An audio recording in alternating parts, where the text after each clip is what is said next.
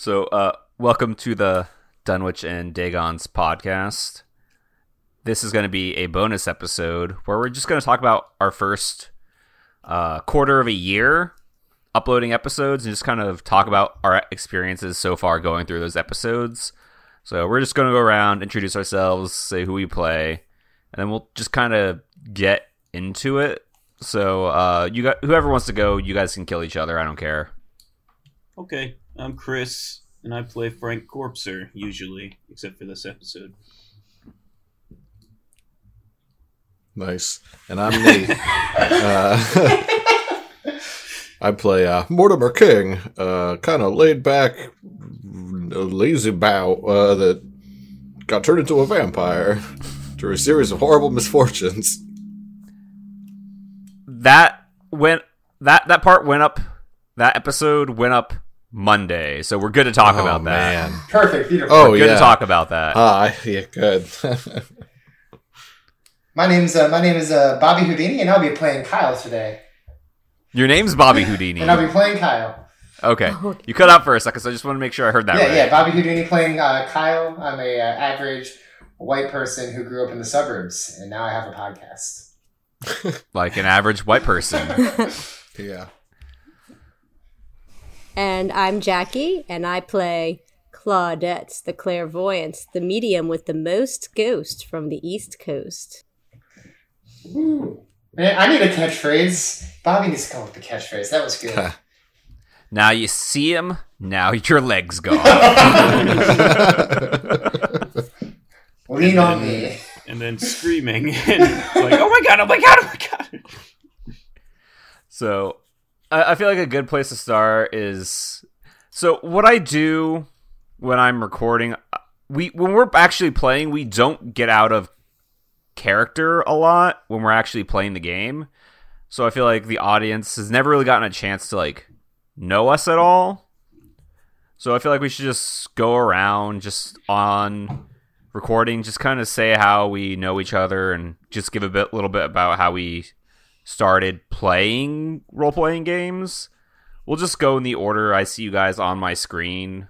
I'll go Chris, Jackie, Kyle, Nate, and then myself. Okay. Uh, yeah, I haven't been really playing them very much. I know Billy from college, and I met the rest of you through this. Uh, I tried to play D and D with a group when I was working at Amazon, but the group. Uh, how do I make this not mean? They were a bunch of fucking weirdos, and they creeped me out, and so I left. And then I didn't really play any role playing games until we played. We started playing this one. I'm learning as I go. I don't know if you remember this, but we did play Call of Cthulhu once together in college. Did we? Yeah, Mo was the keeper. We were at his apartment, and we did that playthrough. Where we're in this right. like haunted mansion. I Yeah, was probably baked out of my mind. Probably. Knowing, like if we were with Mo. oh yeah, he was. Oh yeah, I do remember baked. that. And he had like music playing and stuff, and yeah, Yeah. And if uh, any law enforcement is listening, by bake out of his mind, uh, Mo is actually a chef. it's a good thing that cut out. yep, it did. uh, and then there was one time where we were playing cyber, not cyberpunk, uh, Shadowrun at our place, but you didn't play. You were just sitting on the couch doing something while we played. And halfway through the session, you're like, "Man, I wish I got in on this when I had the chance." I remember that, yeah. But yeah, that's pretty much me in a nutshell, relating to board games and such. So, I'm a 30 year old woman, and I started playing role playing games with two other members of this podcast in a little club called Dungeons and Dragons Club in middle school. Jesus. I joined the group because uh, Nate Mortimer King convinced me to drop out of my art group to go play Dungeons and Dragons. And I did, and it was a good time. And then we we played a lot of uh, Dark Heresy specifically. After that, we got into more gritty, darker things.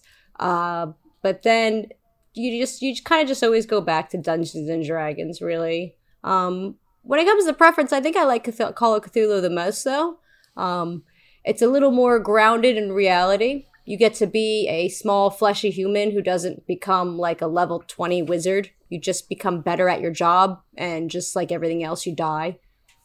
I like that. I play with you guys, and I also play with another podcast um, through More Than Dice podcasts. It's a lot of fun. And that's pretty much all I do. Okay. Um. Hi. Uh. So my first experience with D and D was, I think I was like 22. It's like six years ago. Have I known you for six years, Billy?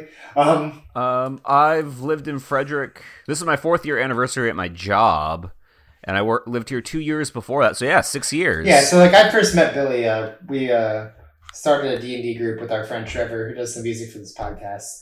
Uh, he started DMing a game where a lot of us was the first time playing. Um, we played with a few other people beforehand, but they both two other people they two of them left and Billy took their place. Um, and that was a campaign that we had going for years and still technically is going, although we haven't played for a while.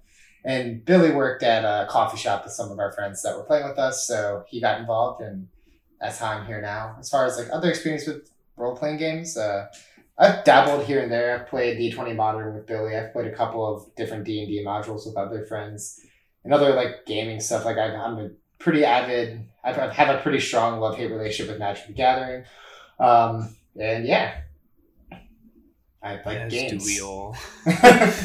Yeah, ain't that the truth?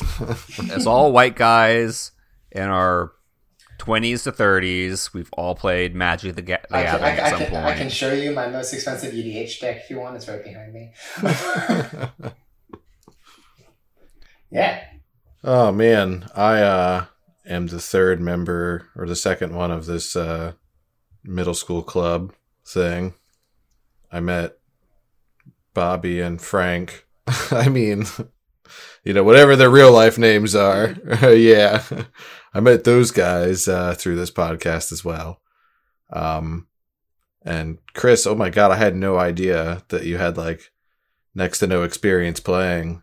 Really? Uh, oh yeah, you really knock it out of the park, in my opinion. I haven't seen many new players just be like jumping in and be so good at the game. You know, good, whatever you want to call it, comfortable role playing and stuff. I appreciate that. Yeah, that's cool. Um, but yeah, geez, when was sixth grade? We were in that club that we turned into Magic Club secretly, and then seventh grade, I think I joined a D and D club, and they ran me through this like garbage character generation and one shot thing. And like the next time we met up, I was like, I could do this on my own. Like I got to get my friends here. and I went and I was like, drop your clubs. Like fuck that club. Like come join D and D club. Uh, and uh, I had a book and I didn't even bother to really read it. I just like knew what I wanted to do. Uh, and man, we played D and D for about a year without any real rules. Uh, That's the way to do it. I Yeah. didn't even have dice. Yep, that was that was the biggest struggle was finding dice back in the day. We had all the time in the world, no money. uh, and since then, I've played every RPG I can find, or I buy it and it sits on my shelf for ten years. What else? That's it. I love games too. I can't believe you guys have been playing since middle school. That's crazy. yeah, Yeah, that's wild. I, I've been like a DM almost entirely through like my role playing career as well. I'm usually the one who like buys the book, reads the rules, and like I'm like, here, this is how you play. Let's play. Nice. Uh, I, I don't think I ever even heard the words Dungeons and Dragons until I was in at least 10th grade. nice. That's what's up. Yeah, I was 13 when I first heard the words. No, actually, I did first hear about it in sixth grade when the, we were looking over the club list, and everybody there was always a girl in the classroom when we were signing up for clubs. who's like, "What's Dungeons and Dragons?" I heard of it, but I just assumed it was like a thing that people did in like the 70s and 80s and it didn't exist anymore for some reason. Well, Our parents also grew up in the generations where it was associated with Satanism, That's true. yeah. and I'm pretty sure at one point a teacher said that Hmm. When somebody asked about Magic the Gathering in sixth grade. Nice. I believe it. They're like, it's satanic. And I, I, I didn't even hear about Magic the Gathering until I was probably in seventh grade, but I didn't even understand what it was. All I knew was like, why would you play that when Yu Gi Oh has fun anime characters on it? But magic is more fun. I'll be real. I play Yu Gi Oh as an adult. I mean, yeah, I know. I I've given I up on Magic. I know a lot. I've of, given I, up on Magic. I, I know a lot of people that play Yu Gi Oh as an adult. I know a lot of people play Pokemon as, as well. The Pokemon trading card game is actually pretty cool. I like Yu Gi Oh because it's so incredibly unbroken and unbalanced. You say unbroken? it's so broken. Sorry, it's so broken and unbalanced. I meant, I meant to say broken and unbalanced. the power creeping Yu Gi Oh, like I can't even comprehend it. Well, the power creep is usually with effect monsters. Like there will never ever be a monster, a normal type monster stronger than Blue Eyes. Like that is the limit that they are willing to go for normal Yeah. type monsters. Well, I got a little synchro sewing and uh, I can't talk shit. Magic introduces new mechanics every set. Never mind. Magic is ridiculous at this point. I love it. I've I've played in a Grand Prix a couple years ago. I got played on coverage in a Grand Prix. Um, I spent a lot of money on Commander. A lot. I've slowed down recently because Wizards of the Coast is a shitty company. Sponsor us. I'll edit that part out of this episode. Hey Jackie, they want to see all of your cats. Oh, I would love to see your cats. Good luck. All how many? Five? I can try to gather my one cat. Gorgasm Spasm says, "Bring them all." Bring them all.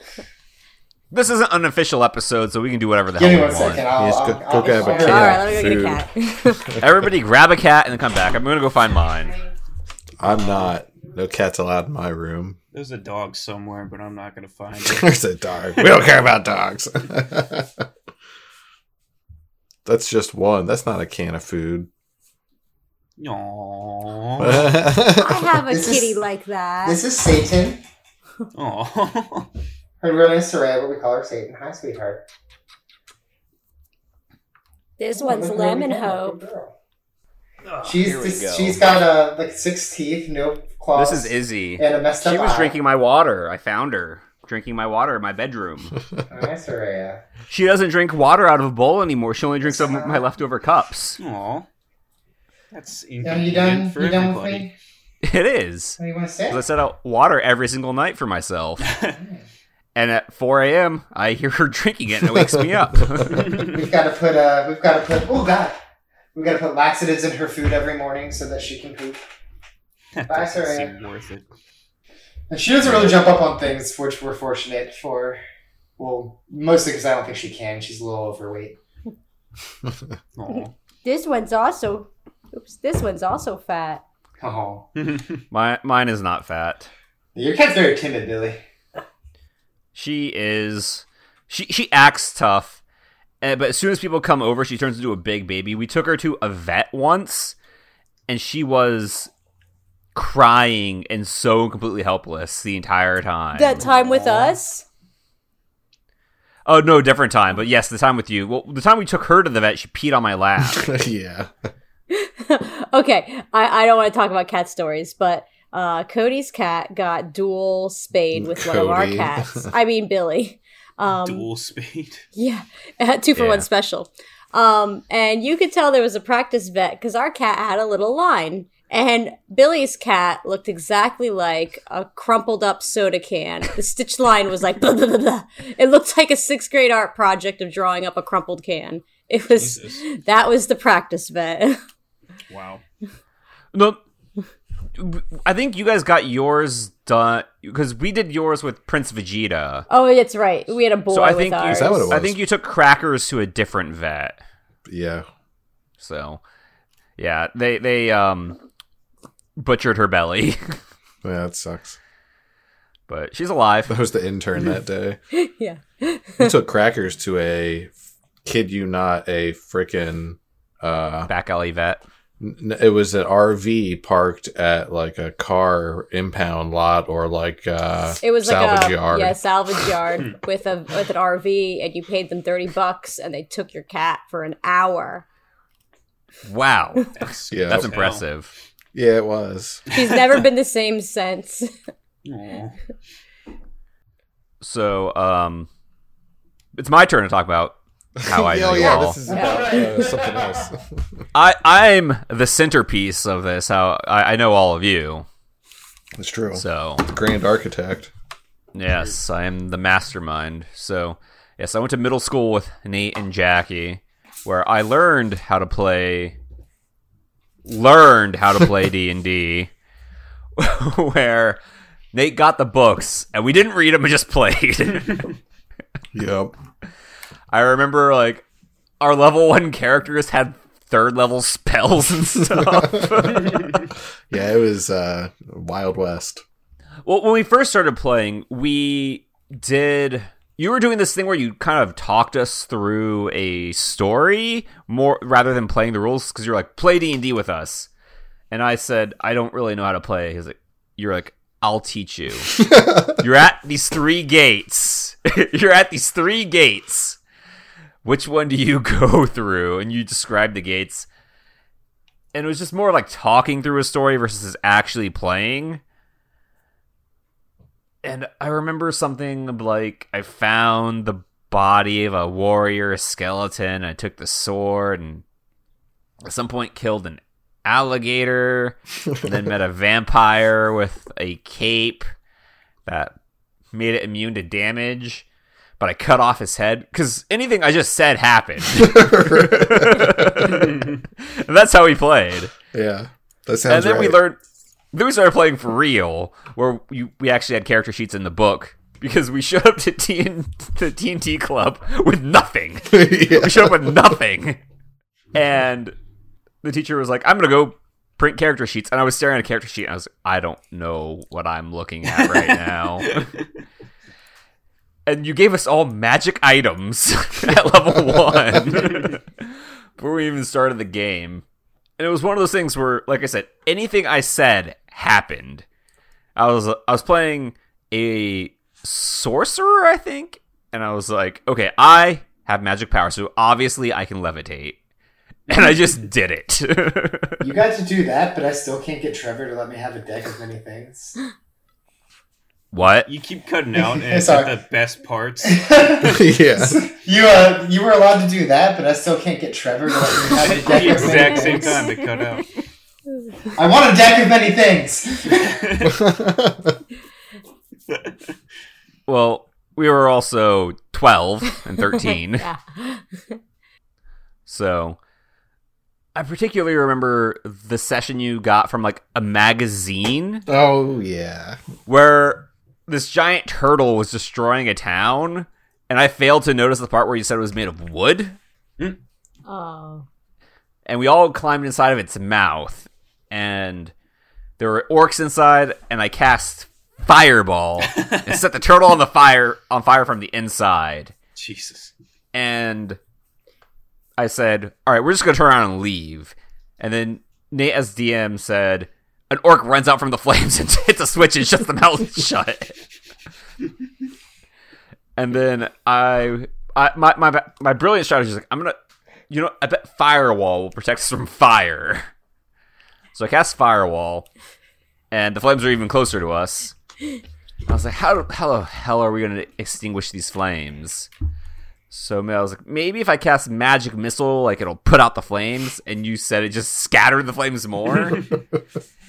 and then just the fires overwhelmed and killed us. You didn't even give us a chance to do anything about it. I don't know.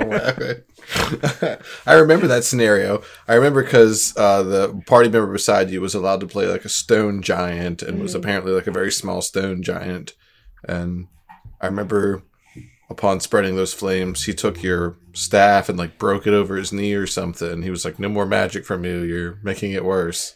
Uh, I do vaguely remember that. That's about the only part I do remember. I'm so happy you remember way more than me. That shit's. It sounds exactly like us, though. It's so formative. No wonder we play the way we do. I remember having a weapon just called Magic Sword. It wasn't plus one or anything, it was called Magic Sword. And somebody cast like a magic spell at me. I don't remember what spell it was, but my instinct was obviously I'm going to deflect it with a magic sword. It, it was like a floating magi. uh, like in the center of a room. I remember that. Oh my god. I was No, a you're- I centaur think- in that game. Oh yeah, that was the Kuo-toa Yes. campaign. Wow, you guys. I remember the Kuo-toa campaign because we played that one three times. Anyways, I deflected it with my magic sword. I just did it. And then what the hell else happened? Oh, I went to cast fireball and every character when it wasn't their turn ran out of the room because right. of the other thing because they were terrified of that. like we just did not play by any rules whatsoever. We were casting spells and we were rolling Arcana or something for it. yeah. and so our just fail our spells are just failing. It was a mess. I tried Yeah. to read the rules. It just didn't make any fucking sense. I think we learned how to play once we hit high school. yeah. Eventually, I went back and actually read. I was so familiar with all the pictures in like the player's handbook, but none of the words. I definitely remember reading through the at least the first half of the DM's guide at some point. What uh, what edition was it that you guys first played? We started th- third edition, yeah, but eventually think- graduated to 3.5. Yeah, I, third- I haven't heard. I haven't heard a lot of love towards third edition. I've never played. I played three point five. Never played third. What? I, I have not. I have not heard a lot of love for third edition. Oh, Well, the problem with third edition is not that it's bad; it's that it's unbalanced, and some classes are way better than others, and others there's no point in playing. Gotcha. I've always just heard people say, "Don't play third. Play three point five. I mean, yeah. I guess that makes sense. There's the feat called ambidextrous, which is incredibly unbalanced and lets you attack twice. Hmm. And they replaced that with two weapon fighting in 3.5. Mm. That Believe there's so it. many extra books that it like it's easy to build a broken character when you have like a thousand options. Well, most of the books didn't come until third 3.5. That's true. I guess you're right. I got. To I've start never with, whoops, sorry. Oh, go ahead. I was gonna say I got to start with uh, fifth edition, so I basically got training wheels. You got you got easy mode. Yeah. we had to learn when there are rules. yeah. As I, I've tried getting you guys to play D20 Modern, which is based on 3.5. I enjoyed D twenty modern and the games we played in it. But the problem was months of playing every single session. Somebody would say, "What do I roll to attack?" every single session for months. And I just learned that if you grow up with when you've learned to play with 5th edition, you can't un, you can't go back to the harder rule sets. Like trying to memorize that damn grapple chart Yes. is one of the hardest things I've ever had to do as a DM. I remember playing D twenty modern in a zombie apocalypse world, Billy. That was actually a homebrew Oh, session. that was homebrew. That's right. We were using That a was D, homebrew. we were using a D one hundred system for that, weren't we? which I was getting to homebrew, or I learned how to play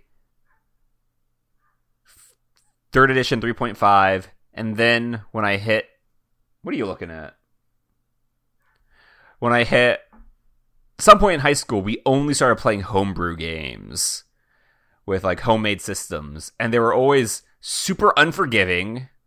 You had one life, and the DM did no work, and it was all player driven, and those became my favorite games to play. Sounds familiar. I'm so And surprised. I give you guys way more than I would like to. Yeah. Well, no We one's making it. you. no, we're terrible. If I did it, it would be Yeah. three Oh. sessions of trying to figure out what you guys are supposed to do. I'd be so dead by now. Yeah. As long as I've been playing role playing games, I'm not a good player character. I've Yeah, done just, it like uh, five times. I just listened to the episode where you basically drop a Molotov cocktail. Oh, yeah. Just Oh, set man. everything on fire. Oh, that was a really good episode. That, that's episode 12. That was a good session. So, yeah. session 13, I, I had to tell Jackie that I basically had to tell her maybe you could identify whoever this missing person is by their finger. Some way, maybe if there was a way to take a finger and make a print from it and mm-hmm. compare it to other prints from other fingers. And you guys, I don't. You guys are just like, I don't know why I didn't think of that. I'm not We're getting better. I'm dense oh as hell. it! You guys froze. I'm not frozen. So I remember at one point you were saying that I was beating you guys over the head with information, and you guys just were not getting it as you were listening back through the episodes. Yeah. Oh my god. Like no.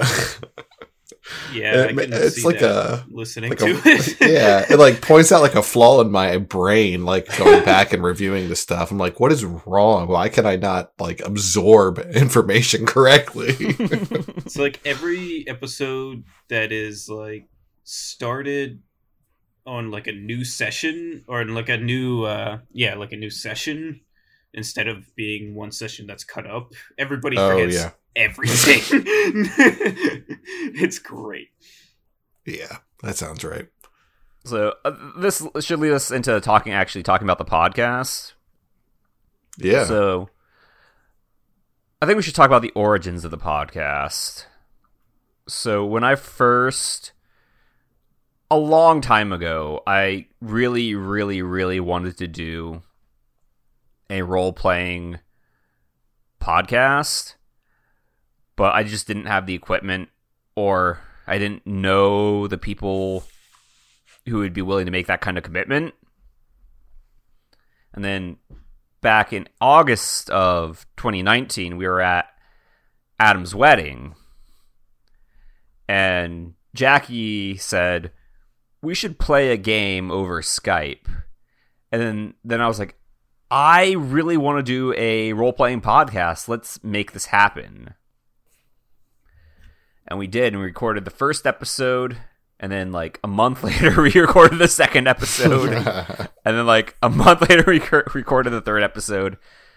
And then COVID hit, and then we didn't record episodes for like three months.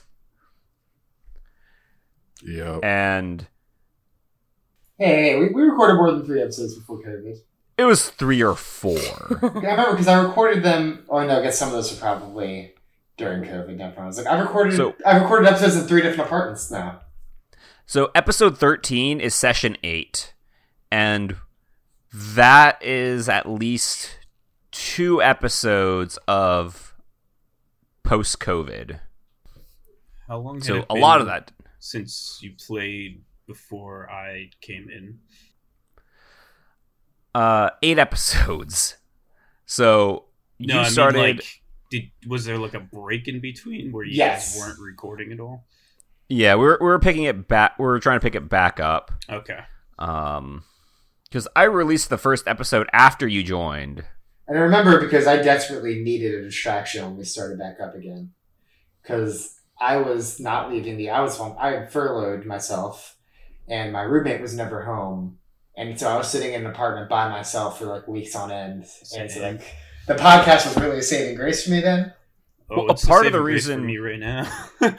A part of the reason we didn't record in that time was your computer broke. Yes, my computer broke. That's recording. right. Yeah, and then I bought a new Because- computer. Because you recorded at my house for two sessions. Yeah, and then COVID happened, and now I have two computers. you're, you're drowning computers. So when we started coming up with the idea, and before we started recording, I was trying to come up with a name for the podcast. And I think we threw around like a lot of s- dumb stuff. We did throw, I was we really- did throw around a lot of names. I did really want to invoke the feel of Dungeons and Dragons, but use wanting to use Call of Cthulhu terms. So I was fo- focused on Dunwich and Dragons and uh, Dungeons and Dagons, but both of those were already used by something. Hmm. And for whatever reason, the thought of combining them did not come to me at all. And Jackie was just like, "What about Dunwich and Dagons?" and immediately I knew that was going to be the name of the Do, podcast. do- do you remember any of the other names that we threw around? Um, I don't. I don't the Cthulian city is pronounced uh, Relaya, right? Ro- yeah. Probably. Probably. You you know what I mean, right? The Yes. city under the, the sea. that's I would. Yeah, that's good enough for me. Yep. one, one I threw out was like relay ya dice. like the, it was gonna be on a play of like roll your dice or something. But that that one I felt like I had to explain. That's really the only other one I remember. Um. and then we eventually recorded our first episode with us plus Adam. Uh, w- I'm not going to go into Adam right now, but he was great. He was he was It the was reason we started this podcast. If we could ever get him on for a guest spot, it would be great. yes, I I've extended that that branch. Hell yeah. Um, so I, th- I feel like we should just kind of go by episode by episode, the first 13, and just kind of talk about our experiences recording that. Let me find my Oh, phone boy. so I can actually look at the list. Billy, you're really testing my memory here.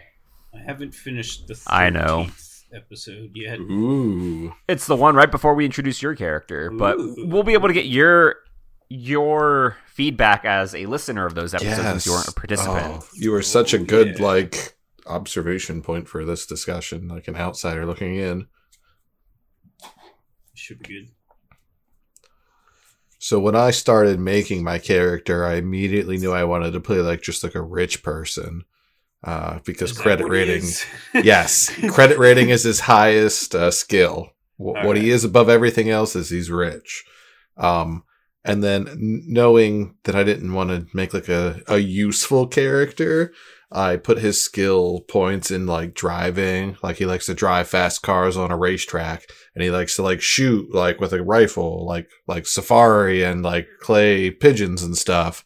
and uh, he likes to gamble and, you know, just like leisure skills. Um, and I figured he'd be like the wild card. I really wanted to break boundaries with what I was used to and Call of Cthulhu, which is like if you're not super, you know, on top of things, you're just going to get mangled and die. It's Call of Cthulhu. It's you're frail. So I was going to be like this wild character um, that would just like lives life like a quarter mile a, a minute or whatever the hell that is. And, A uh, quarter mile at a time, like Vin Yeah. Diesel's character in Fast and the Furious. is that what that is? Yeah, there you go. yeah. Um, and I was like, live fast, like die young, but like I'm not young, like I haven't died yet. Like that was like me walking into it, and like very quickly, uh, Bobby Houdini outshined me in all aspects of that, uh, and I didn't want to like play second fiddle, so I. I lost what Mortimer was supposed to be, and I'm have I'm been so trying to sorry. figure it out with That's him. one of the weirdest things. Listen to the podcast. It's like these Yeah. guys aren't playing the characters that they say Yeah. that they are. I definitely am not. That's true. Except So for that- Jackie, that- for the most part. that that gives me a good starting point here. I, you guys should talk about your characters and the original concepts and how they've changed as you've played them. I sort of started uh, already Yeah. uh, as my my thing. I just sort of went on without you.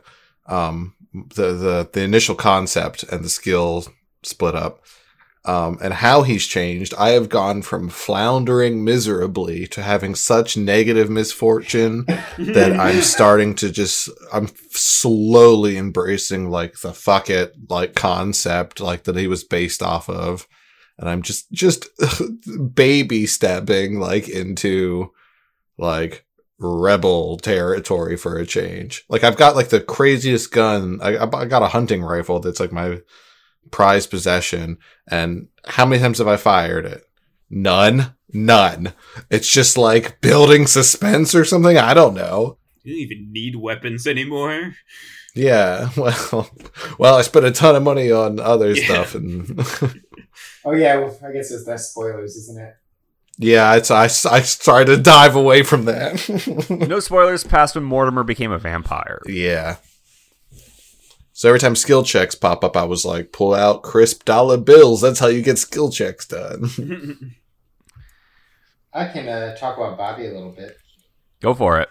So the original concept for Bobby was uh, he was supposed to be like this traumatic character who like was orphaned by a father who didn't love him and lost his best friend who was his roommate and nothing more than just his roommate certainly nothing else going on there and um, you know like who who compensated for his shitty life with uh, his confidence in his magic and it's kind of gone straight downhill to just straight narcissism um, just like like dangerous bloody narcissism and to the point that like I just kind of just play him loose and fast. Um, if if we're having a chase scene and I don't understand how chase scenes work yet, well, I'll try to tra- cheat shoot uh, cheat the chase scene by shooting the girl in the leg, um, which you know it's, it's led to a lot of learning experiences for both myself and for Bobby Houdini.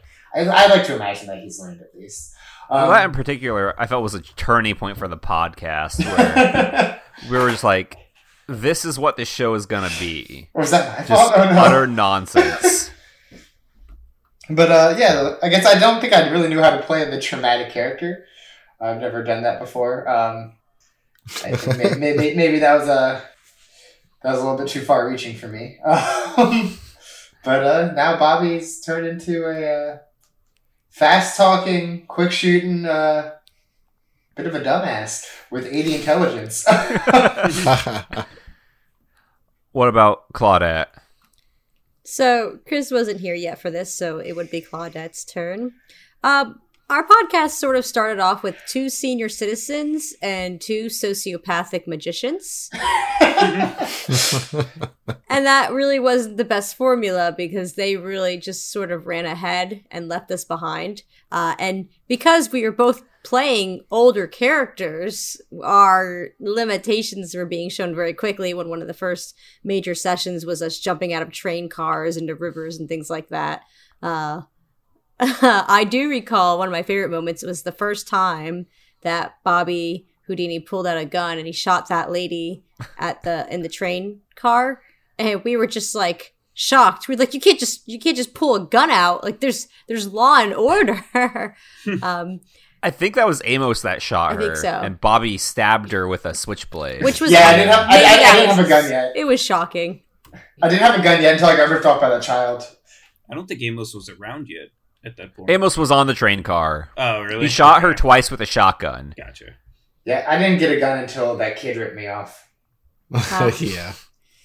And as far as Claudette's character, I think she was pretty good at staying the same, except she, in a way, subconsciously became much younger. I started her off as like a 65 year old woman who was retiring, and she was kind of coming to the end of a career where everyone was totally fooled that she was a, a, a really great, like, genius psychic. Um, so, so the whole angle with her character was that she was the opposite of everything extraordinary. She doesn't actually have any supernatural powers or abilities or or anything. She just lies about it, and everyone thinks she's does, and she's really the one who doesn't.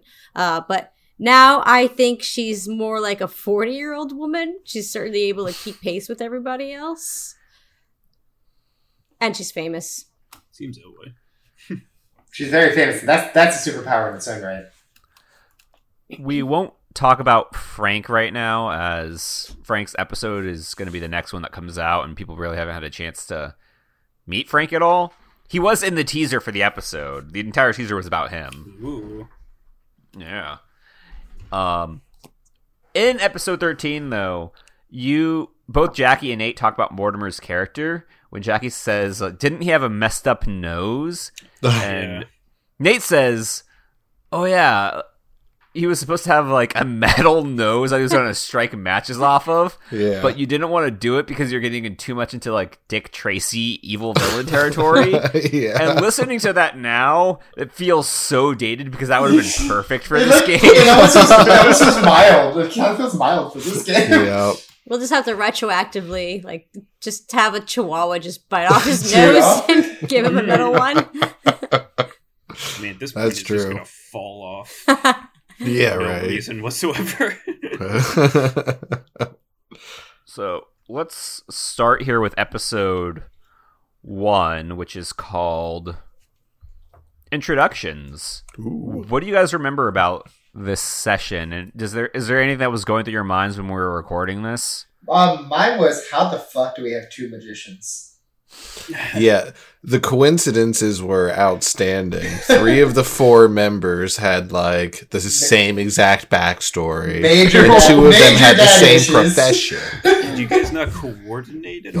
No, no. No. I've never met any of them before. Yeah. Oh yeah, the backstory was that the three of them were all the illegitimate sons Yeah. of a famous celebrity Yep. who didn't care about them. But yeah. Hey, And they well, you, wanted you to told us upstage you told us the relatives of someone famous in the twenties. I did. I thought maybe somebody would pick like I was the descendant of Joan of Arc or something. Right. Oh, you said people that were famous in the twenties. No, I didn't say famous in the twenties. He- did? What'd you I say? said His, somebody just like historical. historic, right? So I looked Yeah. up like historical figures the from 20s? the twenties. and after he said that, he was like, "I meant like anywhere in time." I was like, "Oh man, there's so many more options." if, I, if I knew that, if I knew that, I would have been like Karl Marx's like great great capitalist, That, uh, capitalist right? grandson, like bank owner, like. That should have been a clear indicator that we were not prepared for an investigation I- game. I really wasted my um, famous connection there. I thought you didn't have one. My, my famous connection is that when I was 15 years old, I fell off of Zelda Fitzgerald's tire swing. I literally don't remember I don't, that. I don't remember hearing that at all. I don't think I ever Yeah, brought it I've up. It's not really it. a story I It's- it's- tell people. It's on Yeah. her character sheet. It says like a moon shaped scar I scar have a on her sickle butt. shaped scar, scar on my butt, yeah.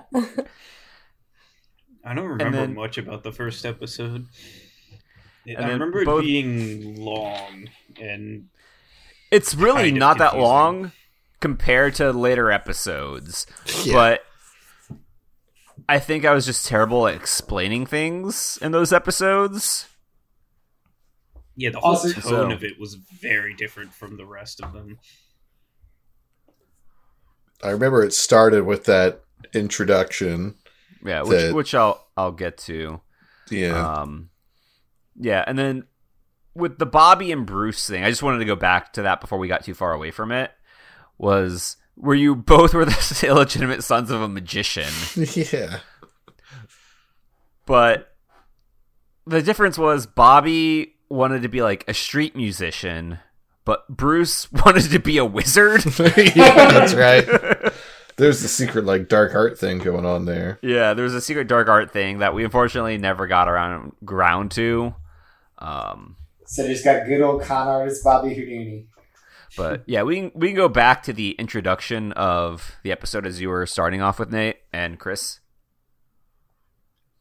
Yeah. Um it's definitely chock full of important information like as I've learned playing through the game. Um and also you really did put a lot of emphasis on the robotic horses, Yeah, uh, which was cool. Yeah, yeah. it was like the first thing you said. in a good way. I liked Yeah, it. It was yeah. really good. So when I first started creating the world, I thought it was going to be way more alternate universe-y than it ended up being. Conceptually, I remember thinking there was going to be like this mechanical machine industrial city that wasn't powered by electricity but purely by combustion engine Hmm. where everything was just a switch that you pulled and something would start and that just never ended up making it into the story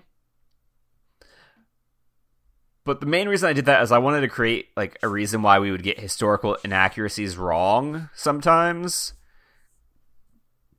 excuse me I like that idea. Sometimes. It's like future proofing your mistakes or whatever, historical mistakes. I knew from the moment we decided to do 1920, I knew there were people who were going to come up to me and being like, "That's not historically accurate. That didn't Yeah. exist yet." So I wanted to create this alternate timeline where that was possible, where things could happen differently, and people might have illegitimate sons that they didn't actually have. yeah, that comes across definitely. But for some reason, I picked the horses going extinct for that. and at so far at this point in the story, it hasn't come up yet, um, at all. That's true. But episode fourteen, I'm pretty sure the robotic horses come back. Oh yeah. when I first started writing that stuff, it was very I felt like it was very script heavy and it felt forced where I knew you guys would be going to be doing an investigation, so I thought I had to have everything planned out so you guys could solve it. And then I realized I don't need to do any of that. I just need to tell you have you guys tell me what you do and then I'll make up the stuff all the evidence afterwards. So we're basically investigating nothing. You guys are investigating the disappearance of Efren Cash, right. Good old Ephraim.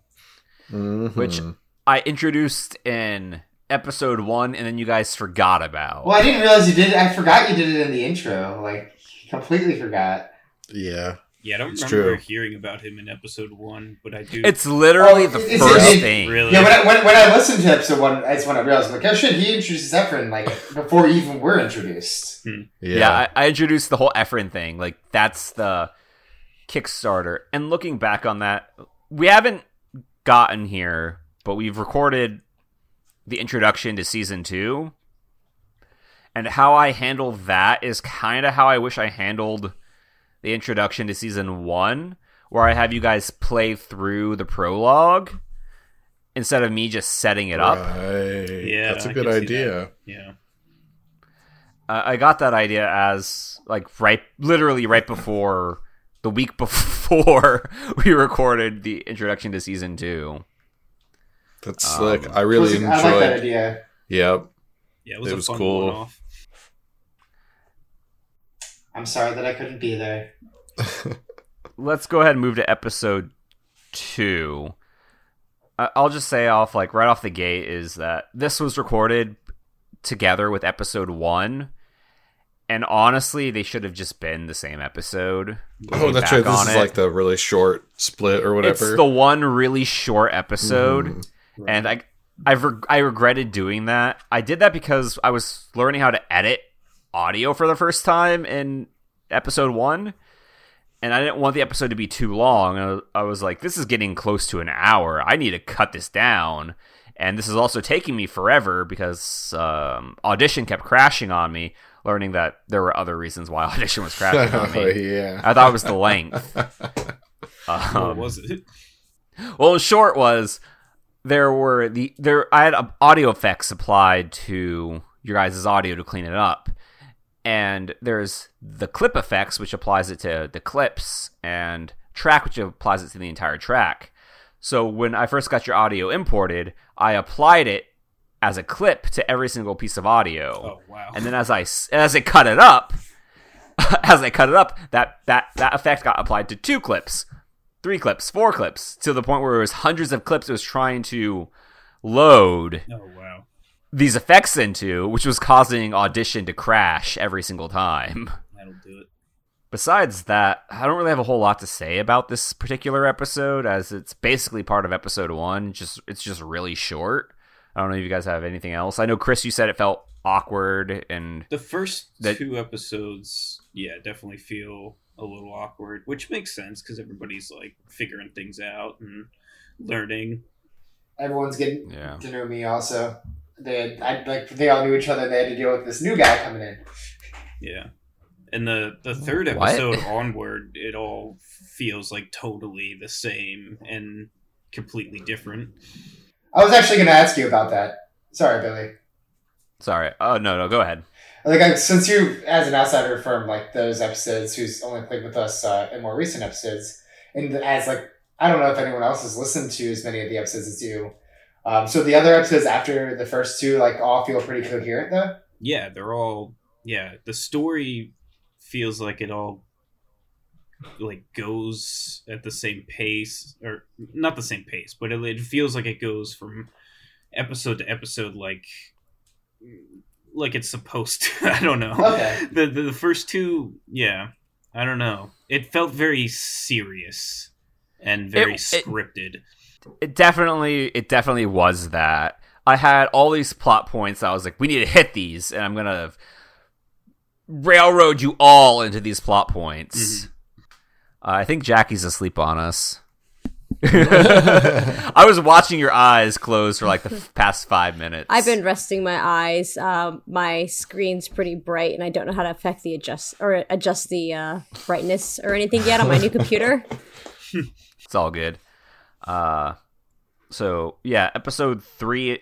Let's just. I'll try to do these by, um, recording session to kind of make this easier. So three and four will kind of tackle together because they're the same recording session. So one and two. So- Did two end with you guys on the train? One ended it- with them jumping off the train. Right, yeah. Two took place with no, no, sorry. One ended with them on the train. Two ended with them jumping off the train Yeah. after the robbery. Right. And s- So one was- of you almost drowned like immediately. Which one was that? Which one That's of the us was one where that? you guys jump off the no, train. no. no. Which one? I'm saying, uh, which one of us almost drowned? I think it was Jackie. I think Jackie like went underwater and was swept away or something. Yeah. I believe Jackie and Nate both f- fumbled. Actually, I think they both fumbled. Kyle just failed. I yeah, I failed. I remember that. But I remember, I, I think, think- I pushed. I pushed the roll and I succeeded. Bruce, It's a great ironically, I think was the only one that passed, but he's the one who disappeared. Yeah. Oh, he disappeared after that session. Oh he? wow, is that what it was? Yeah, Did he, he only recorded one episode. yeah. He we only recorded one episode with him. Okay. um, which is not what we expected to do, but it's what Yes. happened. Yeah. Um, It was a curveball, but I think that Billy handled it the It was a best way humanly possible too. yeah. Um, so episode three and four are where you guys are stuck in the New Jersey Pine Dar- Barrens and are being Yeah. stalked by the Jersey Devil. Those are fun episodes. So what? Oh, I was just gonna ask what stands out to you guys about recording those episodes, if you remember anything at all. Um, we met Ponce. Oh, you yeah. did meet Ponce de Leon That's for the first time. I set him up on the train, but you guys never talked to him. Yep. Um, Jackie raised her hand and she looked super I- excited. I don't. I don't know if I should jump to this, but we there was a baby vampire, All right, there was a baby and we stabbed it. It got killed by the Jersey Devil. Yeah. That's what happened. Clarify. it almost got killed in different ways. Hmm. Which one of us was gonna kill it again? you. Yeah. Okay. Shocking. That was one of my. That was like I was like sitting out on my front porch and I heard the line like, uh, "What is it? Like, am I gonna kill this baby or something?" And I like Oh, what it was up. was you guys were performing CPR. Yeah. And I told Kyle. Oh yeah, if he failed, and then you were gonna push it. Yeah, and I was like, if you push it and you fail, you you finished the line and you said, "I kill this baby." Yeah. and Nate interjected, "No, you just don't revive it. It's totally different." and I said, "It's not different if he actually crushes the baby's rib cage performing CPR." right. Thank you, Nate, for having my back. Yeah. Interestingly, I, what I find interesting about those first the, the episode three and four is when Jackie interacts with Ponce de Leon, she has this deep contempt for his character. like she hates him. Mm-hmm. Yeah. Why is that? I think it was because he uh, was a religious man. Hmm. Who can shoot? Yeah, I was Out of his hands. when I originally encountered him. I was getting a serious Catholic priest vibe for some reason. Um, That's because that's basically what Yeah. he is. and uh, my character being of the alternative arts under the full moon just felt like they wouldn't get along. That was it. Yeah. oh, uh, I also never talked about Amos as a character. I wanted to do that real Oh. quick. That's true. Yeah. Yeah. Where Um, did that? Come I from? developed- Sorry, I was just looking through the list of episodes. He reminded me of a to mind. character Billy did in a previous game that I played with him. I'm not sure what that character that is. No, never mind. It's not a character you did. It's a character Zach played. Never mind. Earl Earl Grubs. Grubs. Earl Grubs. Earl fucking Grubs. um, no. Amos is he's more understated and talks slowly with a drawl, and he's not very smart. no, no. But he's. So I created kind. Amos for a one-shot test session that Yes. Nate ran. That's right. The old Corbett Yeah. house. At, Oh my yeah, the God. old Corbett I forgot about that. That was fun. and I always decided that Amos has a shotgun with him, which he only ever carries two shells for. And after he uses them, he doesn't use guns the rest of the time I play him for every session. So he immediately fired both of those on the train and then lost them. As I, I, I started getting into it in that test session where I descended into just chaos with Amos, where he was consistently naked and doing dumb shit. Yeah. Like I, I remember there was this scene where he we were doing the investigation and instead of doing the investigation, he met a woman on the street named Broomhilda Oh, that's right. Yeah. and like he ran into the barn with her It so was they like could true bone. love. Yeah. And then like you guys dragged him out of the barn with like his pants around his waist and sat him in the back of the truck. And that was kind of the first taste of Amos as a character that I got. And then I don't really think I picked up who Amos really was until there was the one joke about him sitting on eggs to keep them warm. and that involved him to put the eggs in his butthole Yeah. and cooking them. I thought they were just using as his crack. body temperature. No, no.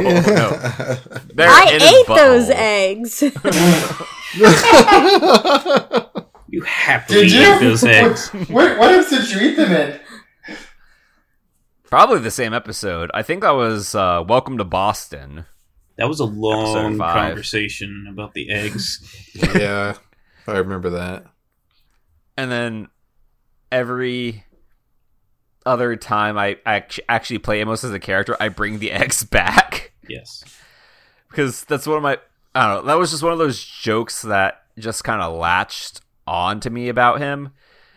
And then he started just doing things where he just lost his clothes or constantly be naked and do dumb stuff because I thought it was funny. and that just like the egg conversation when was when I got Amos. Um I'm trying to think of any other key moments with him there was the one shot that we played with you, Nate, where we were at the house party. We were playing with like Oh, Kane yeah. and Mike, That's right. and Amos had an orgy with every single woman there because like he has a really high charm stat, and he, I just rolled Yeah. charm and I got them all like in on it. And that's where I started coming up with the phrase "Everybody loves Amos." It is true. That's true. Yeah. I I always imagined he was just like an NPC you had that was maybe meant to point in a direction and we as the party were like, no, like you come be our tank, like show us the way. Like you know, we exactly what you just kept tried to do dragging with him along. So like at mm. certain points where I was just like I had Amos disappear or refuse to do things so you guys wouldn't use him in that way. yep, I totally believe it. I remember thinking like, man, there's no way Billy intended for Amos to be like this. Cause we're just like, oh, all these clues. Amos, what do you think? You you guys also latched onto Amos pretty quickly.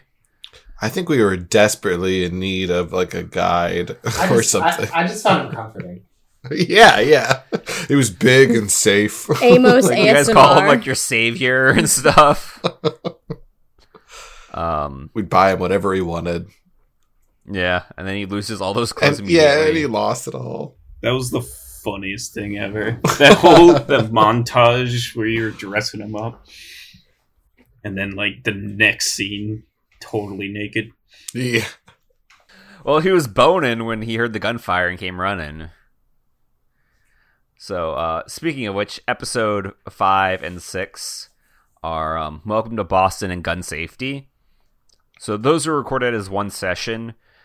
Um, episode five is where we went to the post office, Uh, Oh yeah, okay. and for whatever That was a reason, good one. For whatever reason, I was like, "Let's roleplay going to the post office." That lady was not nice. She wasn't nice to you. She was very mean to me. Very rude. I would not give that five star review at all. that when before I edited that episode, I regretted so hard role playing going to the post office because it was such a nothing thing. Like nothing happens in that scene at all. Yeah, I don't even remember it really, except for like the post office worker lady. That that's Yeah. that's That's it. that's it. Yeah, Um, that Mrs. was just like Head. nothing happens that entire scene except you guys talking to her. And that was also a turning point for me where it was like, oh, I just need to create zany NPCs and have you just guys just interact with them. Where I that was just when I figured out I just need to create random NPCs with silly names and personalities that you guys just interact with. And I also learned that I need to have NPCs interact with all of your characters differently. Where like she was very just normal with Mortimer and was all into Claudette mm-hmm. And just hated Bobby. like just hated him. That's about Maybe that's about every NPC. That made me very sad. It did, but I I usually have NPCs hate Bobby because he reacts the most funny to being hated. well, anytime they're nice to him, it gives them nothing good to show for it. Hey, nobody's nice to me has gotten shot. So, uh, what what did you did you guys learn anything about those episodes as we recorded them, or as a listener, what did you think, Chris? I'm struggling to remember like what happened in those episodes. Literally, so they go to the post office. Yeah, what was what was the reason mail. for that? They want to just d- deliver mail to like their Deliver- managers. yeah. that's all it was. We were, we were trying to get our cars delivered. You're trying to get your cars and guns. Yep, I needed Lucille my hunting rifle mailed to Mm. me because I didn't bring it with me. Um, Right. So I was like, let's go to the post office and write my bro a letter so he can mail my shit to me. And that's also the same episode where I introduced the man that works at the hotel Mm. Oh, who talks with a very flamboyant voice. That was fun. yeah. And then he ended up doing like everything at the hotel. yeah. Yeah, I didn't even intend that for that to happen. I just like for a one-time joke, I thought it would be funny if he was also the bag boy. And like I do with a lot of characters I introduce as one-time jokes, I run with it and just keep it going. Like he was supposed to be one-time joke, Jimmy Two Shoes, the the orphan boy was supposed to be a one-time joke. The Oh. newsy was supposed to be a one-time joke. When, whenever you create a character, just create a character for one single joke, Yeah. and then never let it go. It- it's true. Every time you bring somebody, we go, "What was their name?" and we all start writing it down. We're gonna remember this forever. We'll get to episode thirteen, but there was a character I completely forgot that I made up at one point. Um, so episode six was gun safety, and I feel like that is the biggest episode for us because that's where Bobby shoots Colleen.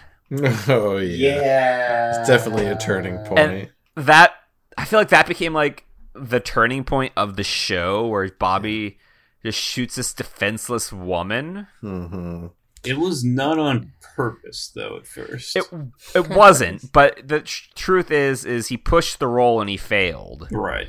And when you push the roll, bad things happen. Yeah. If he didn't pull out the gun to threaten her, he wouldn't have shot her either. That's true. I'll tell you what also- happens is once you shoot her, it immediately derails our investigation forever. That's very true. D- Didn't we have more fun because of it though? Well, Yeah, this- that, yeah. that starts the trend of you guys going to the hospital every other episode. Yeah. Listen, listen. Set production is expensive. The hospital's a cheap place to shoot. yeah, we just keep going back there. We already got it. Yeah, I hate that Ends hospital. poorly every single time. I know. The hospital is horrible.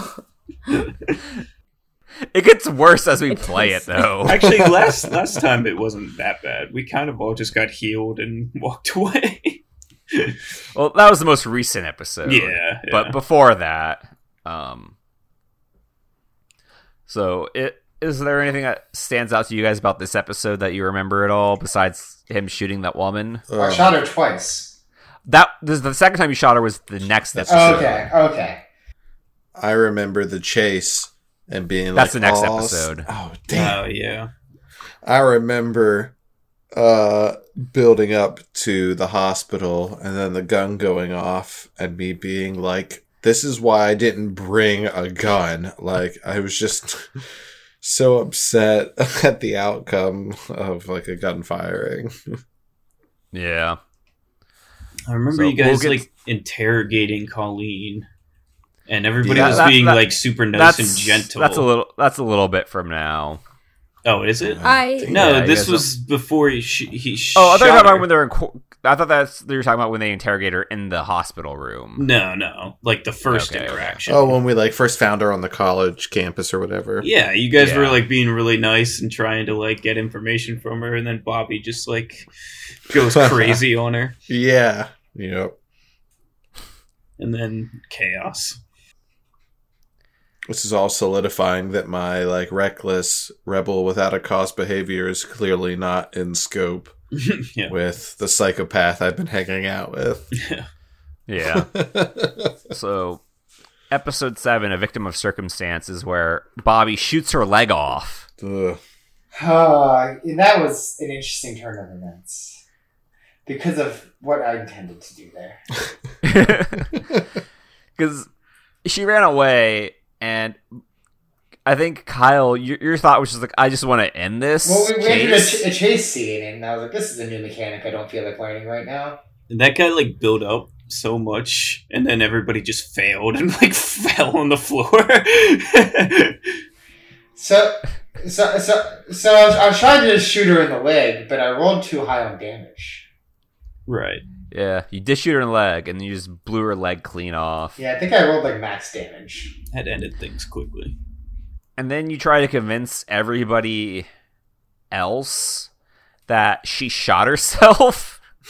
Well, That was something I completely forgot about until I was editing, where you actually approach other college students and you're trying to spread the rumor that she shot herself. I don't Yeah. remember this. Yeah. You try to spread a rumor that she shot herself. oh lord. Um and they question you. They're like, "Dude, you have a you have a gun. Why are you trying to say this girl shot herself?" Like, they're, like, "Did you shoot her?" And then you say, "It's the twenties. Everybody has a gun." it's true. It's fucking true. And then they agree with you, and they're like, "Yeah, you're right." And then they pull out their gun. I forgot. oh, good times. Um, is I'm trying to remember what else happens in that episode. Nothing at all. I have to explain to my pals that I just shot this girl's leg off. Yep. So, the next one is episode eight, Doctor Wizard MD, Oh boy. It's good stuff. and this is the episode where I introduce Doctor Wizard. I think like the the second NPC with like actual personality that I introduce. When I created Doctor Wizard, that was based on a conversation that we had at the hotel during Adam's wedding. Oh, okay. where Jackie called Doctor Strange Doctor Wizard, and immediately in my head, I was like, "This needs to be a character in something." And then I just never found a good opportunity for it until this episode when Bobby needed a partner for uh doing the stage play. That's right. The the like test thing, right? The audition or something. yeah. Yeah, what was the setup for that? The the show? Yeah. So in episode one, Bobby is a failing magician, and his manager says he has to get a big act together. He's found a theater in Boston that will be willing to Right, right. hire him, but he needs a big act. And he pairs up with uh, Adam's character, Bruce Thurston, to do an act. But then his character mysteriously disappears, and his agent says, Well, you got to find somebody else. I suggest you check the phone book for magicians. And he looks into the phone book and sees Dr. Wizard MD. and you guys constantly question the entire episode you're you guys are saying is he a magician or is he a medical doctor um is there anything that you guys want to talk about in that episode Um, hmm. Doctor Wizard's cool. it's true. fun. He is fun. I Yeah, like you- his you guys- screaming voice. yeah you guys latched on to him with my constant screaming or i just shout because I, I when i'm playing him i'm channeling uh what's his name from venture brothers Um, the Monarch guy. No, not the Monarch. The Doctor Strange ripoff character. Yeah. Um, yeah. Well, Can't remember I'm his I'm name cha- right I'm now. channeling I'm cha- channeling him when I play him, but he has no magic powers whatsoever. Morpheus, that's it. I I channel him, but he has no magic powers like Morpheus does. The next one is the haunted flower shop. oh boy. where you guys are given the option by Ponce de Leon to deck out your base of operations, Oh yeah. Yeah.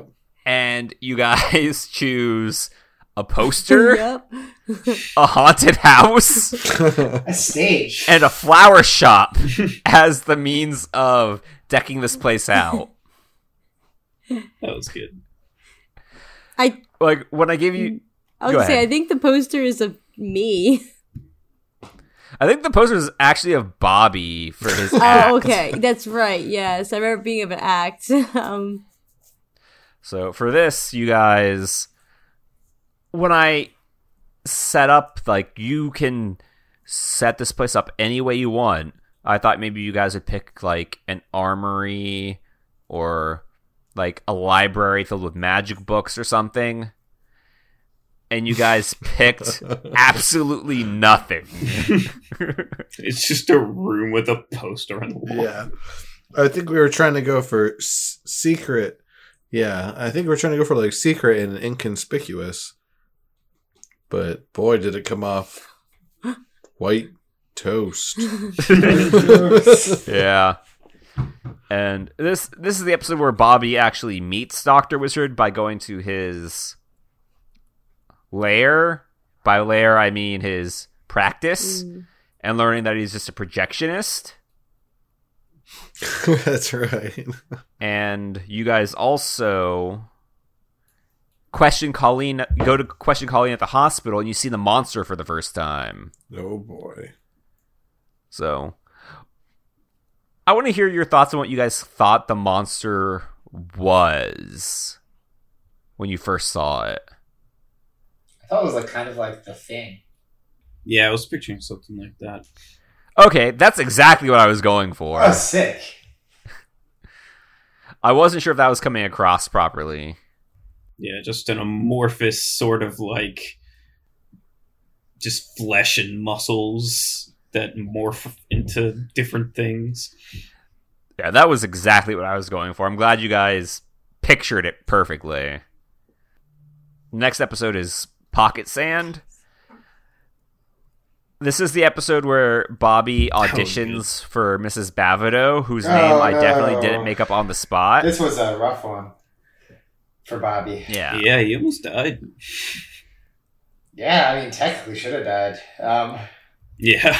So, do you want to talk about that that experience with Bobby? Yeah, well, she didn't appreciate my magic well enough, and then she drugged us, uh, which was pretty fucked up. She drugged both me and Doctor Wizard. Um, so we tried to escape, and it was it was going really well, except the whole the uh, the vent fucking falling out. Right? Didn't that happen? Yeah, the vent fell out. So that split the party. By the party, I mean me and Doctor Wizard. And then I saw a cult thing happen, and I guess they saw me see the cult thing happen.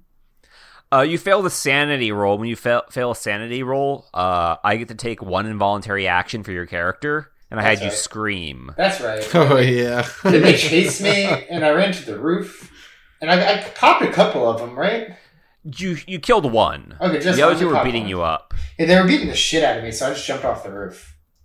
Well, you attempted to jump to the next Yeah, I, I did. I figured that was my best bet. Like I didn't know what else I could do. and you did not make the, the fall. I did This not. was- just failed everything. I didn't fail that headshot. That's true. This was, I will tell you, this is the first roll I pulled in the entire game where Bobby, your character 100% would be dead. Yeah, like very dead, right? because it's like uh, falling on concrete is 1d10 per to every 10 feet so it would have been like 40 d10 damage and i was like i can't have him die this way i'll put i'll put it in his hands and have him roll 1d6 and we'll see what happens and you got enough that it didn't kill you but it knocked you out Yeah, yeah. which I, I, I, I try to bring plot wise back into the fold later on, which you won't get to, while you were able to survive the fall. yes, I remember we we did learn that recently. Yes. Um, this is where Mortimer and Claudette flee from the monster and jump out the window to the next room over, and then try to get Colleen to co- go with them, but she refuses. And you guys are like so surprised that she won't go with you. Yeah. Yeah. You're like, she's an idiot. She doesn't believe there's this monster trying to kill her. This That's monster right. she didn't see. Do either That's of you? true. Dude, Jackie's 100% asleep. Yeah, she's Jackie is there. gone. I remember when Jackie was awake. Jackie, don't laugh. Wake up. I've been awake. okay. In my defense, I had to wake up at 2 a.m. Um, No worries. I'm trying to rush through these next three episodes. Remember when we climbed out the window? Remember when we were like, "Hey, and then we climbed back in why the don't window. you just just come with us?" Yeah, that whole sequence was hilarious. I remember it being rough. I remember like at one point, I don't know if it was during this time or not, but it, it felt like I went through a heavy streak of failing rolls, yeah. and uh, it really narrowed down my options. Yeah, you, you definitely failed that roll to catch the le- window ledge. Yeah, yeah, that's mm. right. That was an important one. I think I had you roll just dex to grab it by chance. Yeah, Because I couldn't have two people fall off a building in the same episode. right. It'd be bad if Jackie fell and then I fell.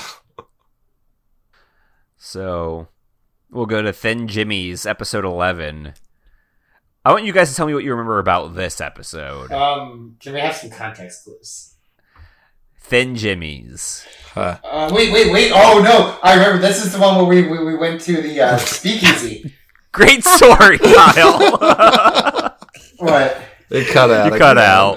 This is the one where we went to the speakeasy after going to the gas station, picking up some thin jimmies. Uh, The- Most of this episode is you guys going to the gas station. okay, really?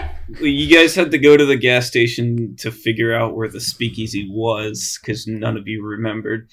we sucked for directions. Mm-hmm. yeah. Well, they didn't know where it was. They, didn't, they just didn't know where it was. Oh, 'Cause okay. Colleen, in your interrogation of her, told you that she knew where it was.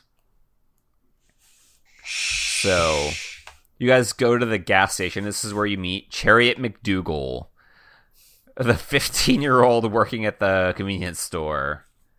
Don't remember a whole lot about this boy. he seemed Uh, pretty he ju- stoned out of his mind.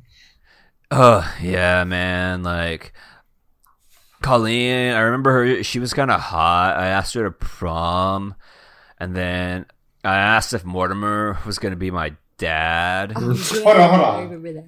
Oh, Colleen was with us. Never mind. No, she wasn't with you. Wait, so he knew Colleen? Isn't Colleen a college student? I meant Ca- Claudette. Okay, okay. I misspoke. Yeah. Um.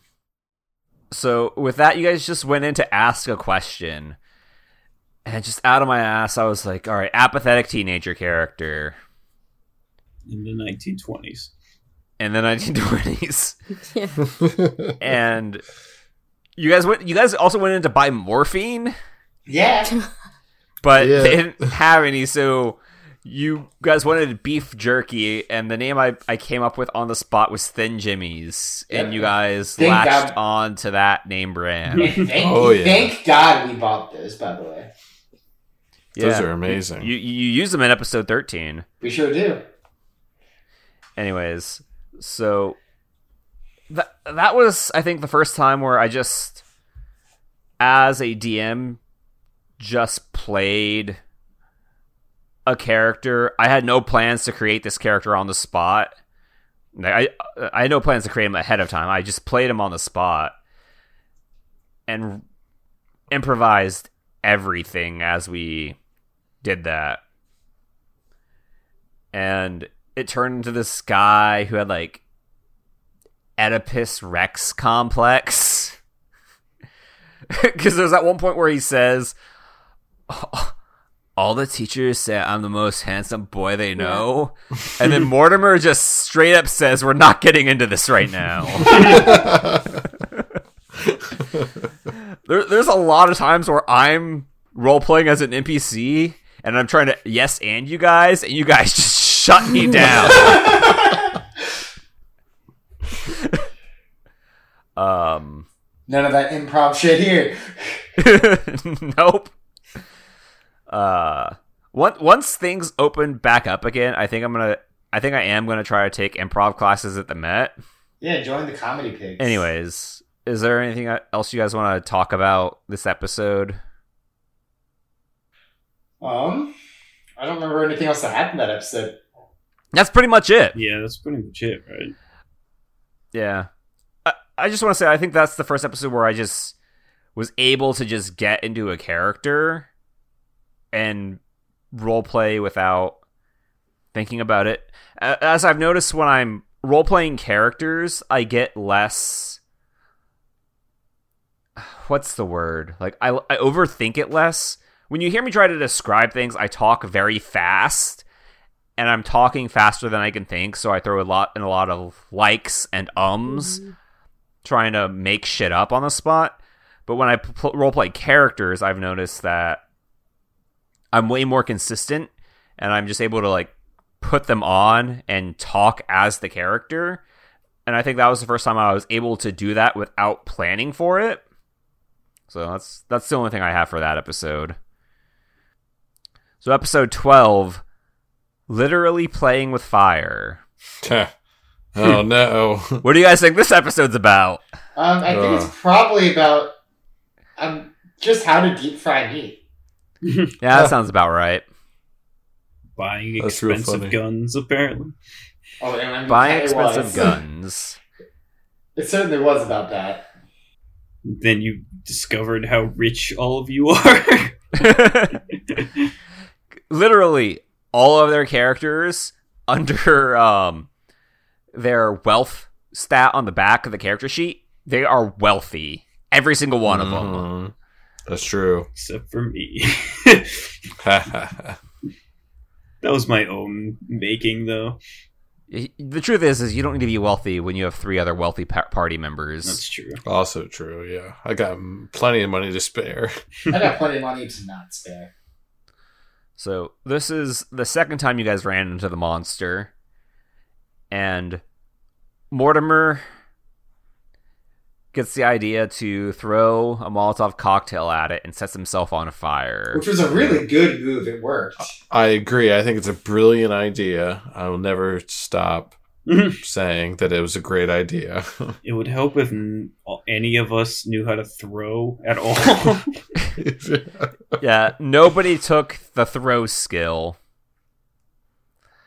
which I intentionally, I very intentionally, in this episode hasn't come out yet, but in the season two prologue, I gave one of your characters the throw skill because I knew somebody would need it.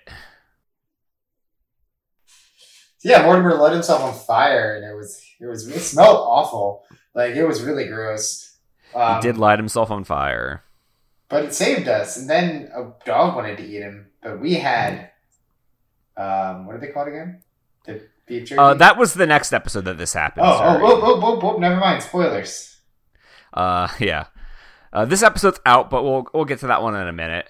Um, the, the majority of this episode is you guys buying guns, going upstairs, noticing that everybody is gone and there's bloodstains on all the carpet. You goes guys go downstairs. The monster oozes through the cracks behind the bookcase, and Mortimer runs up and sets himself on fire.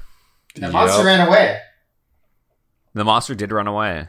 He was frightened by my display of power. yes, he was threatened by your display of alpha Yeah. male. Raw energy. Like there's a lot of raw energy in this Yep.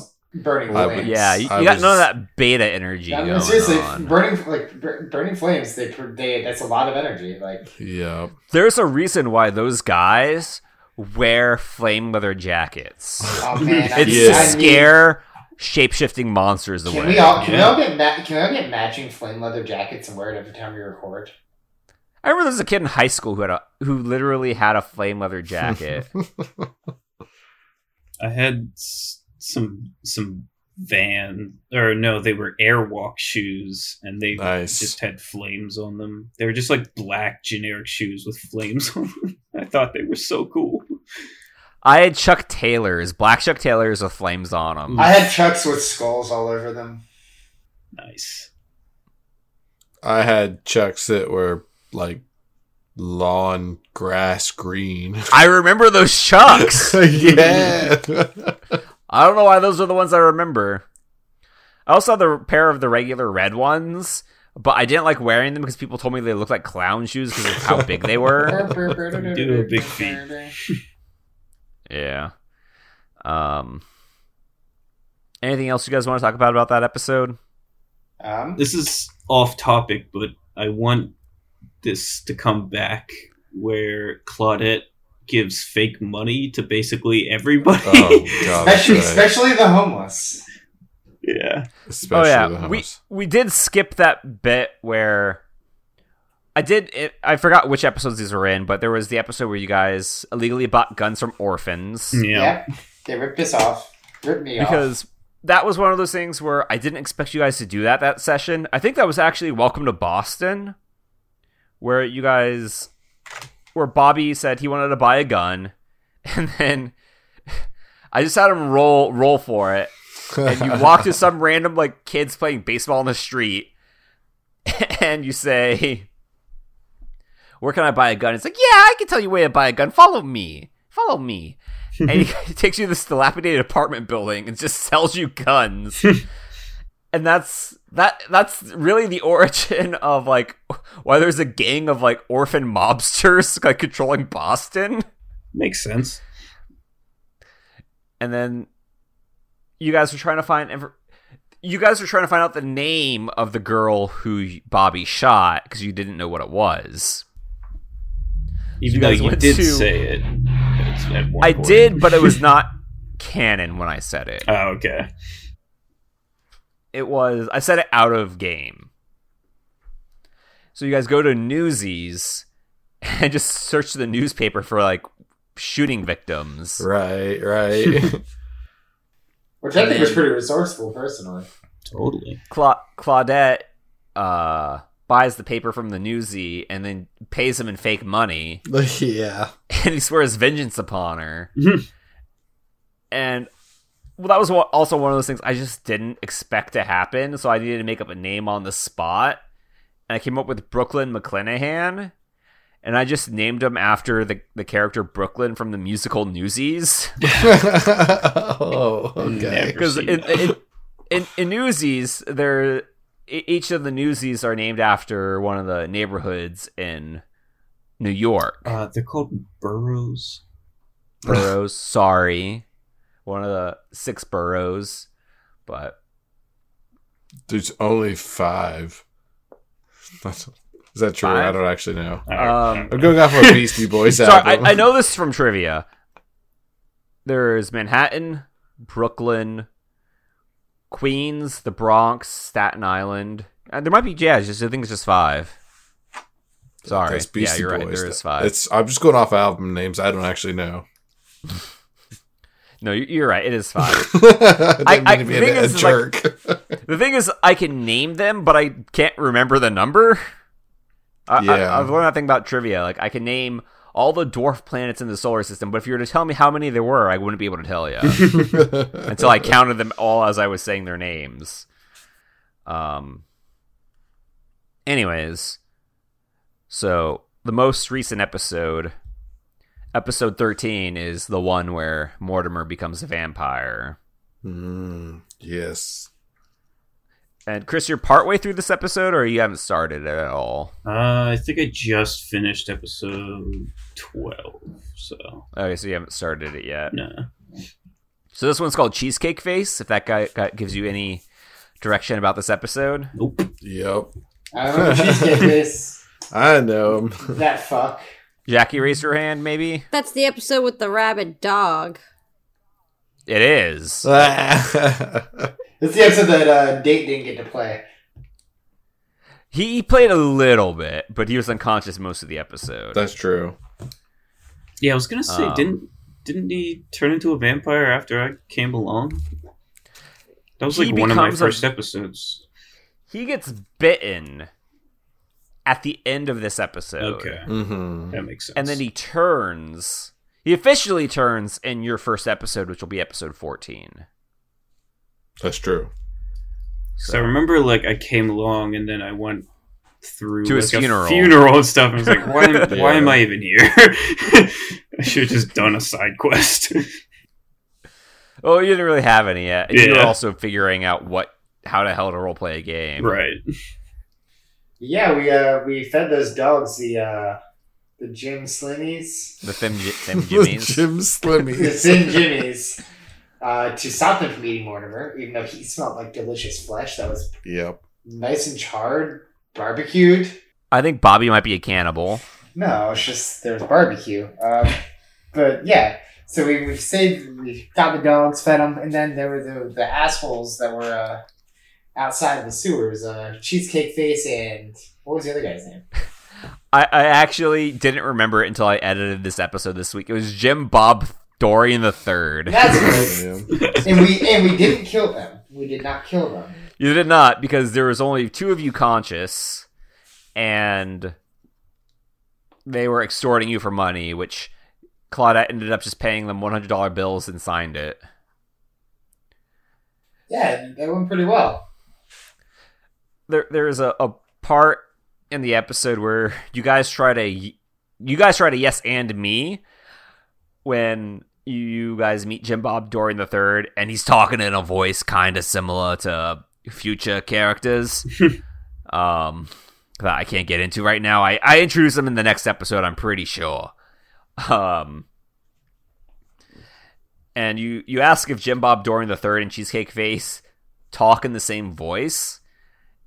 And Nate's like, "Oh man, I hope so." And I'm just like, "No." Cheesecake Face is dead silent, and he doesn't say a single word the entire time you're there. And that, that's one of those characters like I really want to bring back, but I'm not sure how to do it As an assassin. because he doesn't talk, he doesn't do anything other than just stand there the entire episode. He could have been there the And- whole time. Jim Bob Dorian III talks for him. There's a part where I try to yes and you guys, and you guys also just shut it down. we make for great improv, everybody. where somebody goes for the yes and and just they ignore it. No. and just do their own thing. Where Jim Bob Dorian III says, "Oh, it's a real tragic story about Cheesecake Face," and you can tell I'm making up all of this as I say it. Where he says, "Oh, it's a real tragic story about how Cheesecake's entire family was abducted by clowns." I say it exactly like that.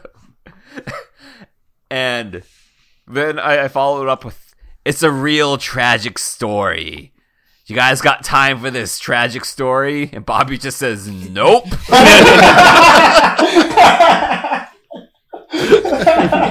and you guys move on. oh, sorry about that, Billy.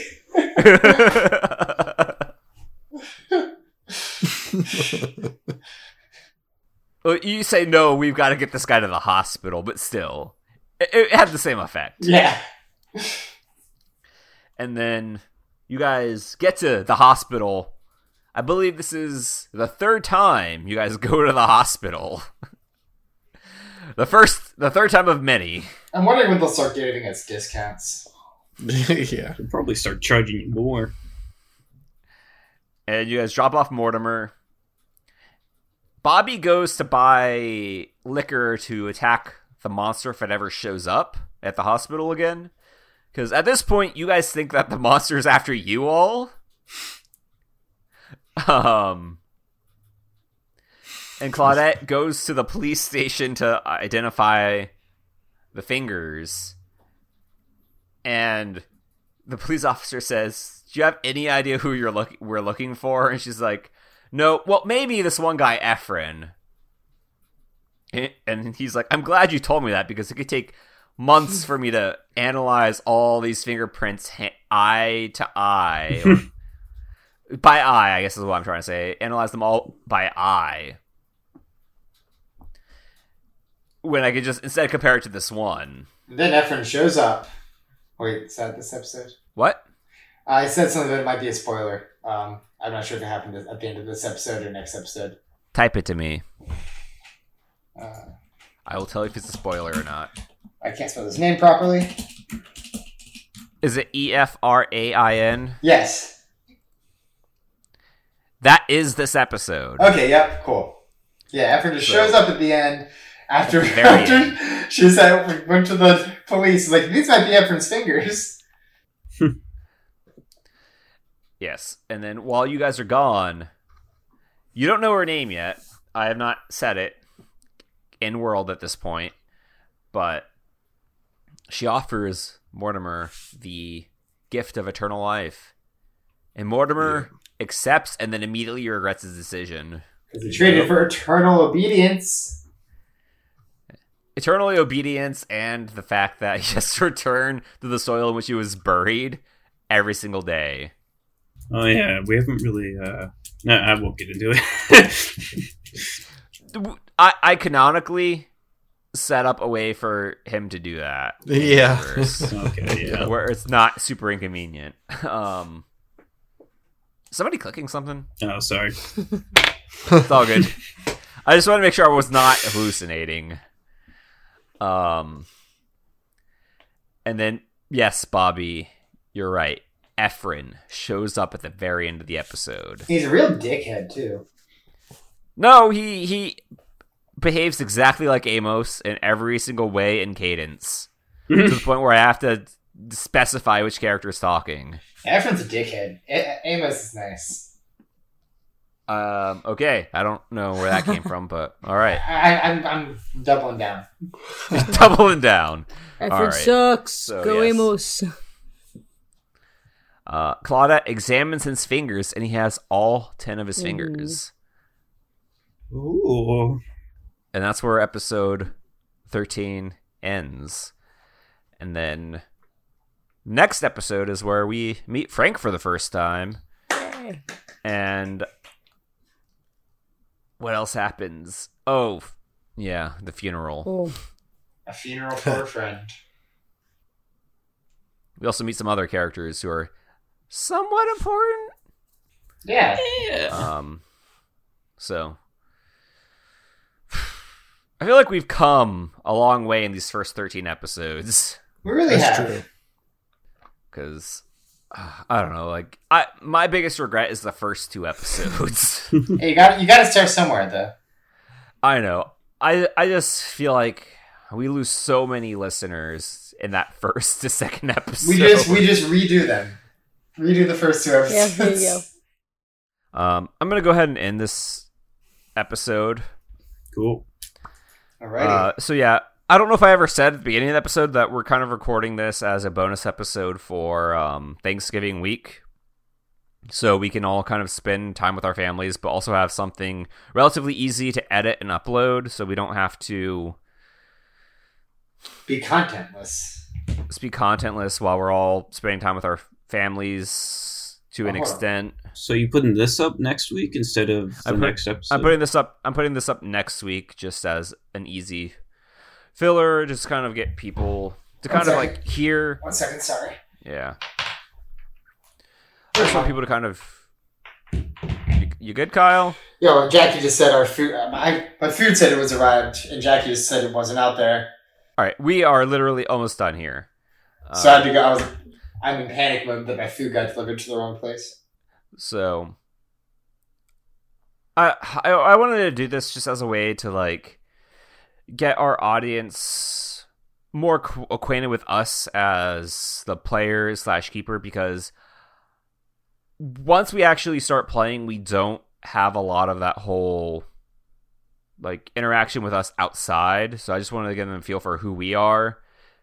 Unless you attend the live streams, which I never promote, which I need to start doing every single episode. Um, because that first half hour we usually spend talking during our live stream never makes it into the episode. But Maybe it should. it, it should, but then the episodes would be like even longer.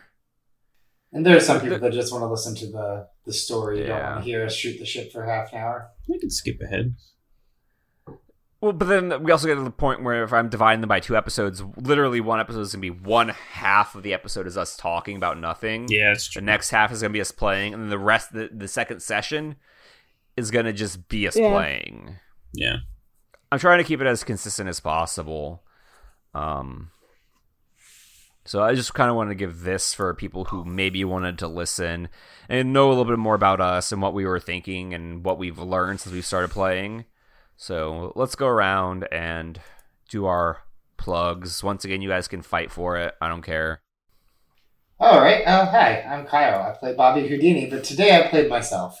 Um, thanks for listening. I don't have anything to plug, but if you're listening to this, I'm extremely grateful, and uh, I hope you continue to listen to it, and I hope that we continue to make content that you enjoy.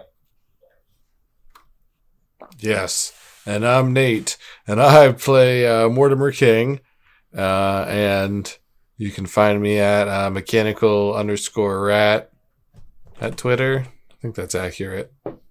and uh, mechanical rat on Twitch. I've been streaming um, some Mörk Borg amongst some other random stuff I might get into. So yeah, that's, good stuff. Check it out. that's it. I'm Chris, and I play Frank Corpser, and you can find my art at christaylorillustration.com, Chris Taylor Illustration on Facebook, and Chris Taylor Art on Instagram. And I'm Jackie. I was playing as Claudette as the ah Claudette the Clairvoyant. I played her every episode except this one where I didn't play anybody. Um, my Instagram for my low tier fan art trash is Jacqueline Illustrates, and I too will be occasionally playing Mörk Borg. Same. Yeah. And you also have that thing you plugged at the beginning of the episode that you never plug. Oh yeah, More Than Dice podcasts. Uh, I'm Billy. I'm your keeper. I mostly play Amos. My my heart. um, I can be found on Facebook, Instagram, Facebook and Instagram as Players Handbill. Oh, Twitter, Players Handbill as well. I was confusing that with my next plug for the show. Uh, I can be found on Facebook, Instagram, and Twitter as Players Handbill.